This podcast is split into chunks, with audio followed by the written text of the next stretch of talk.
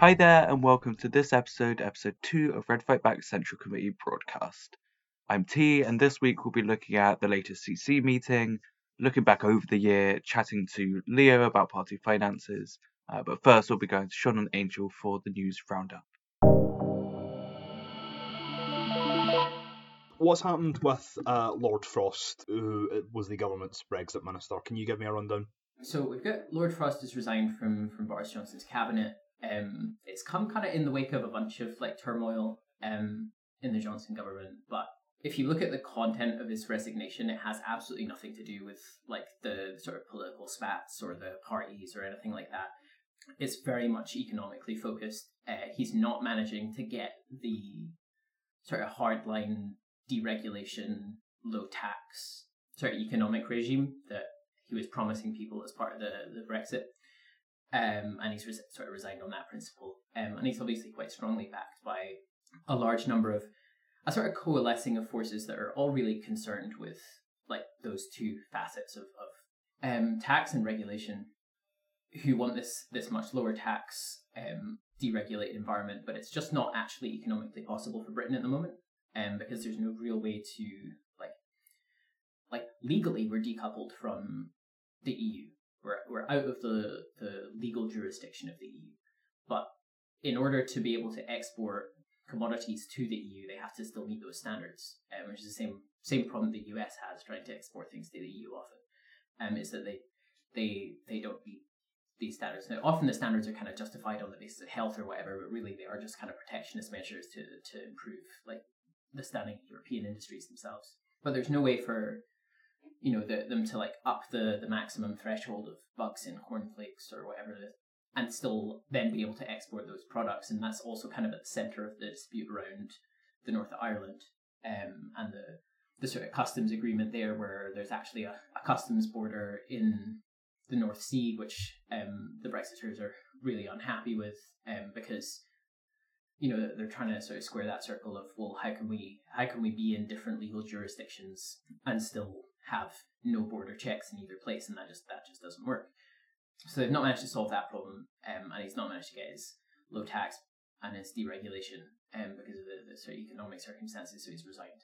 Um, I don't think it has particularly huge political implications. He's obviously quite a a well respected figure within the Conservatives um, and so forth. So like there's a a big political splash from it, but he's really just indicating problems that, that nobody else has any better solution to either this has obviously been quite a bad week for the government. Everything kind of stacking up against them. It does feel like it's one thing after another all piling up at the moment. I don't see this really unseating him or anything like that, but um, it certainly it seems more like a warning shot um, to to address the areas of discontentment around the economy to maybe cut back on you know they're always highlighting oh it's the, the highest tax rate since um since the the Great War like that is something deeply unacceptable to the the sort of sort of Reaganite economics. But there's been massive, massive spending on like the the vaccines and um, various infrastructure projects, and we're seeing that in the the US as well with the sort of fight over like get this um, Build Back Better bill. Yeah, I think like that that's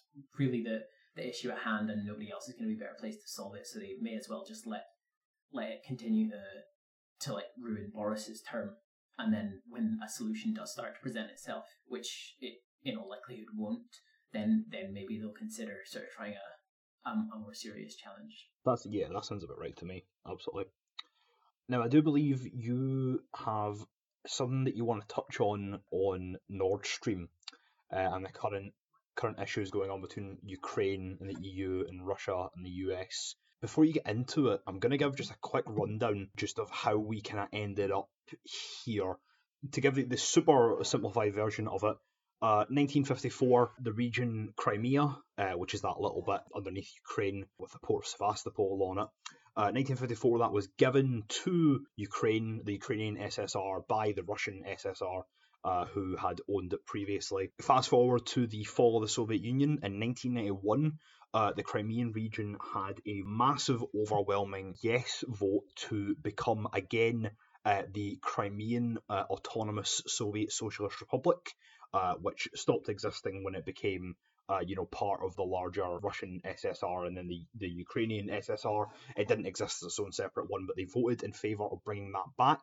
It did not happen, and it became part of now post Soviet Ukraine. Skip ahead to 2013 and 2014, the Euromaidan coup and kind of change of power in Ukraine, which was a lovely alliance of pro European Union liberal groups uh, and Nazis, as well as kind of like militant anarchist blocs that came together to topple the Yanukovych government, which had been in Ukraine uh, which had been traditionally pro Russian. Following that kind of takeover and collapse, Crimea was um, the term annex gets thrown around a lot. You know, it's a, it's, it's a bit of a hot button word. It kind of depends on how you look at it. What is for certain is uh, Crimea again voted in favour of not being part of Ukraine as it had done all the way back when it voted to be part of the Russian Federation, which it now is and all, but essentially, you know, it's not not recognised, but that's actually what the day to day is like there as, as part of the Russian Federation. Along with that, as part of the kind of fallout in 2014, in eastern Ukraine, uh, the regions of Donbass, Donetsk, and Luhansk, where the majority of the population would have considered themselves Russian, they would have spoke Russian primarily, a region that really does remember and looks back to the days of the Soviet Union more than uh, maybe some other areas in Ukraine. They decided that they were up and out of Ukraine. Their new statehood uh, as like kind of republics is only really recognized by Russia and some other, you know, like other small statelets that, that all kind of recognize each other. Since 2014, there's been pretty severe fighting uh, between those eastern regions and the kind of Ukrainian military as well as against like uh, kind of Ukrainian Nazi armed groups that have come forward. Some of them are official military, some of them aren't. Now, that border crisis has led to, to where we are now with Ukraine as a member of the European Union, not a member of NATO, up against um, forces that are uh, essentially Russian backed, uh, but as well as that, do just border the Russian Federation outright, so it wouldn't even matter if they were backed, it would be Russia's business either way. And that's kind of led to where we are now, where Ukraine isn't in NATO, they're kind of standing by themselves, yet the European continent seems to have been kind of dragged to a halt by all this uh, anyway. Uh, and it's uh, as uh, all other politics uh, on the European continent that involve the US, it has come back and it has affected the Nord Stream project, which is where we bring ourselves up to present day.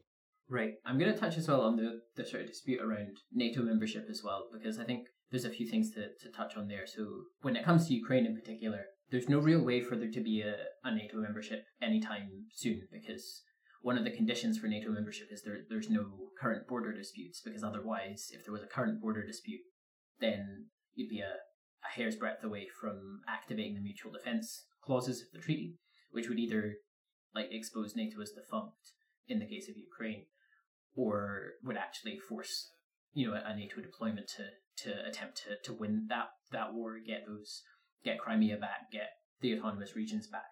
And there's not there's not really an appetite for from NATO to to go and fight Russia here. Um, they're not willing to put NATO troops towards it. America has said they're not putting troops towards it.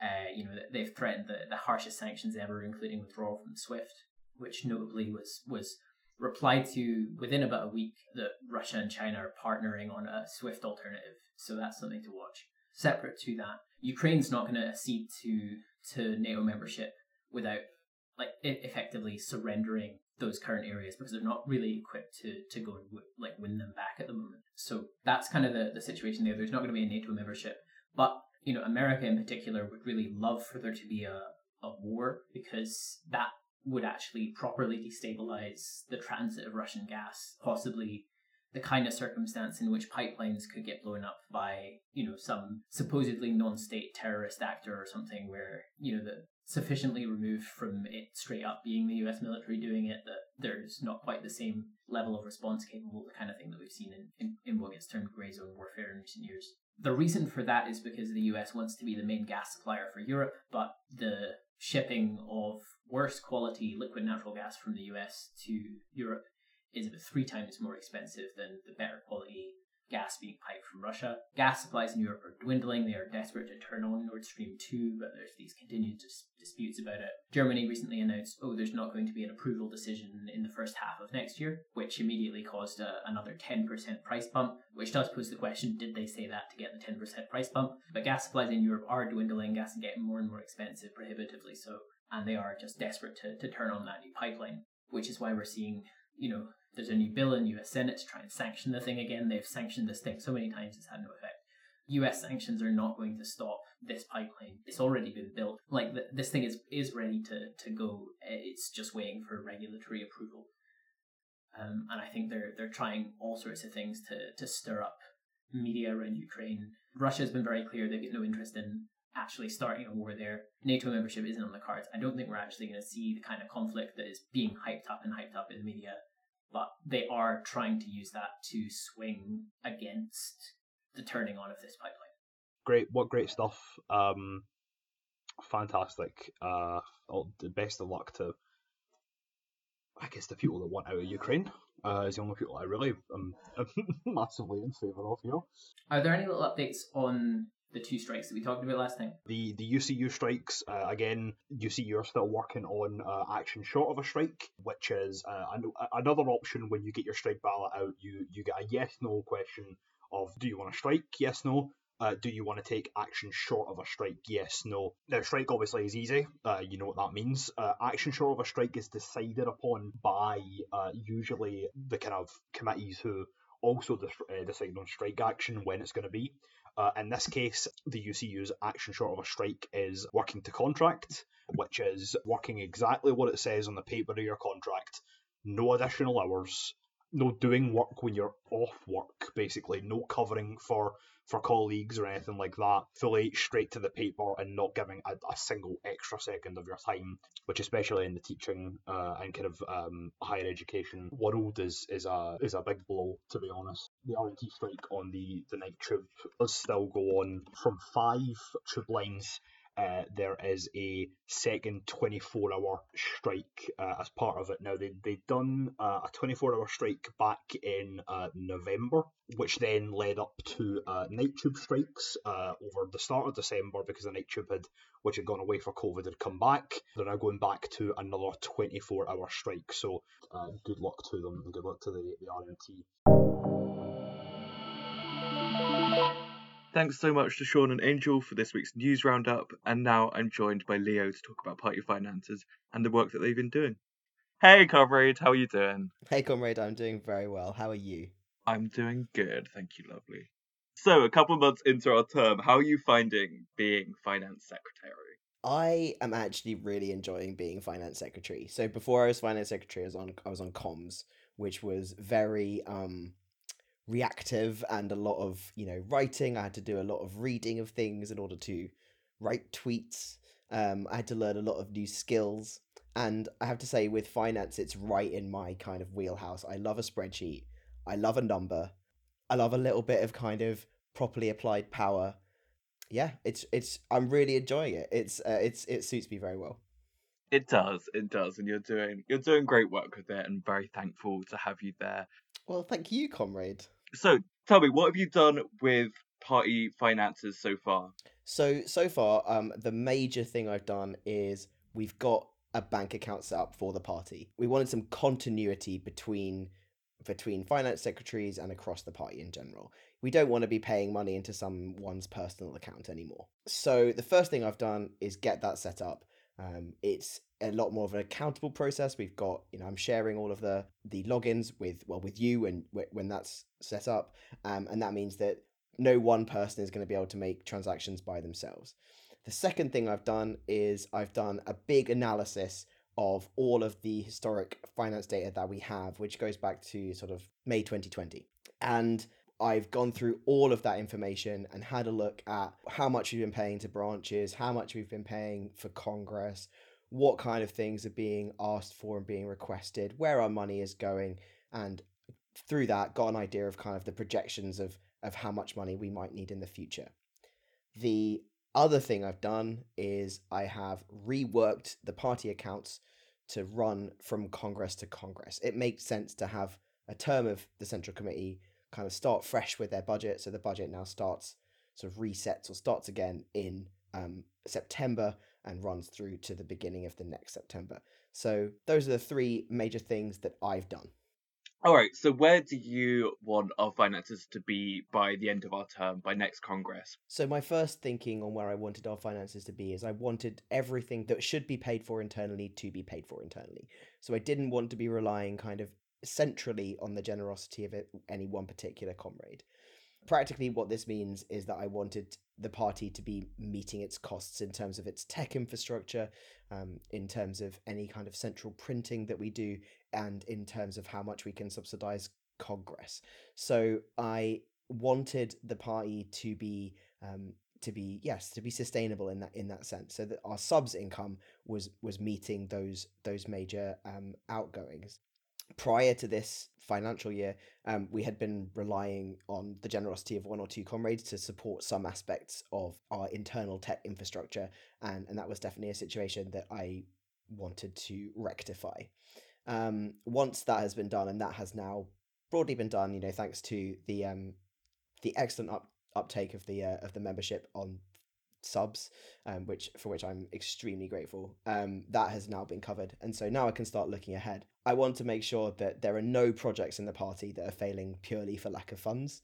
Um, th- I want to make sure that the branches um, have access to money that they need to do things that fit with the party strategy. At the moment, there isn't a huge amount of kind of spare money in the budget. We are meeting our costs and we are meeting sort of branch costs in the sense that comrades are able to access central funds for things like some stall costs, some printing costs. At the end of this year, I'd like to maybe get to the stage where we are being a little bit more thoughtful in branches about money we're spending. So, for example, I would like at the end of this year to have um, some kind of financial representative within branches who I meet with on a regular basis to find out how much money branches are spending and to find out what what what other money branches might want to spend but but can't at the moment. So I think this um, CC term, I think, will be sort of moving towards the professionalization of our finances and the professionalization of how we manage our internal money.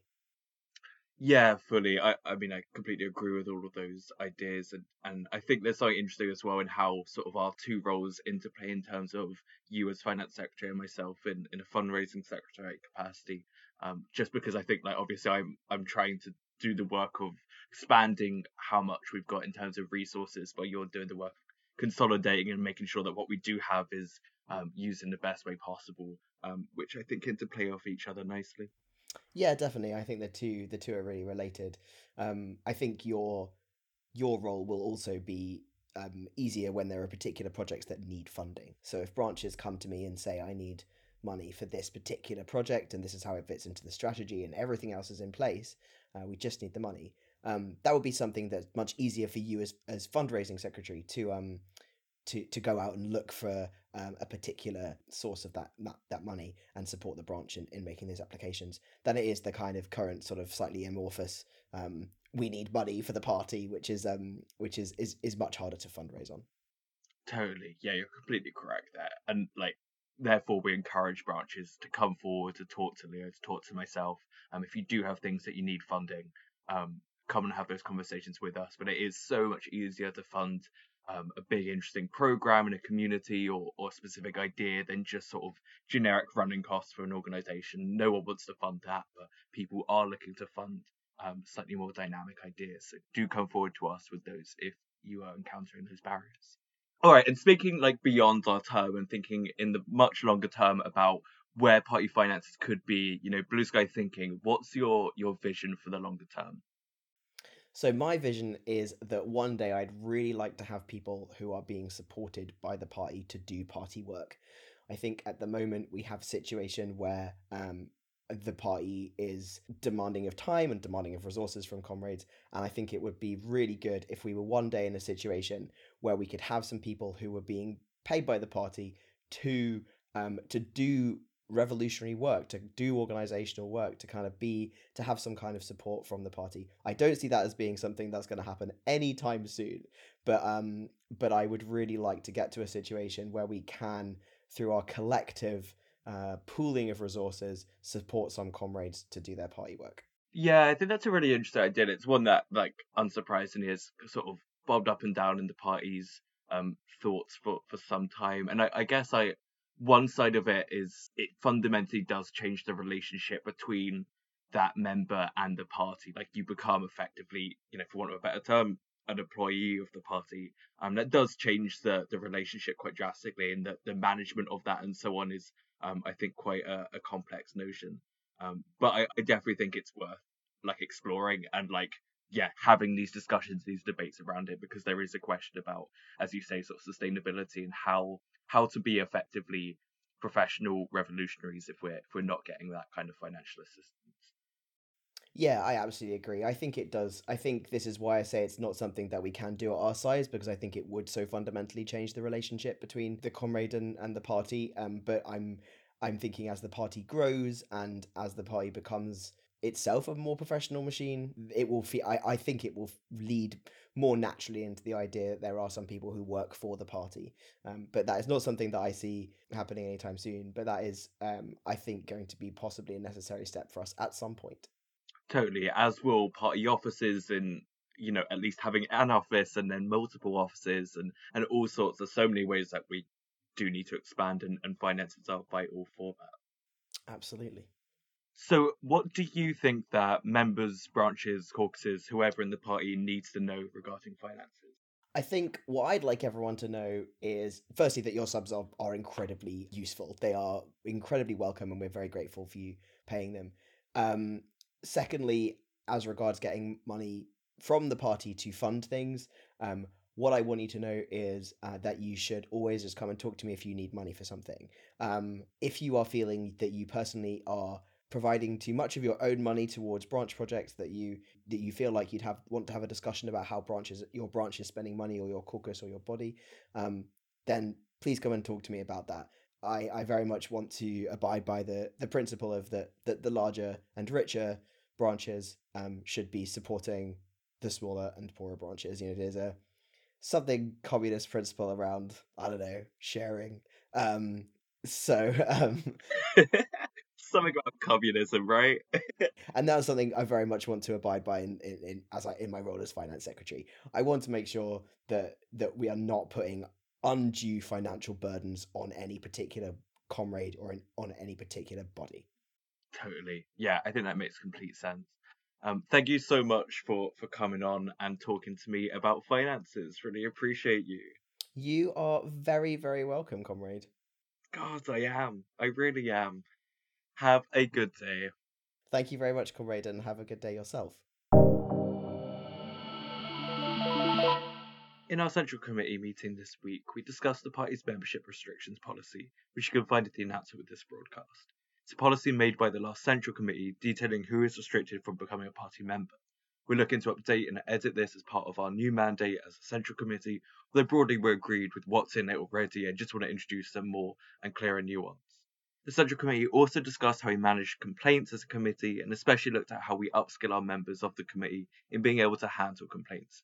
Often incidents are handled by the same people, uh, but it's important that we establish a wider pool so as to maximize our effectiveness, reduce the burden on that small group, and generally ensure that useful skills of complaint handling are spread about and consolidated.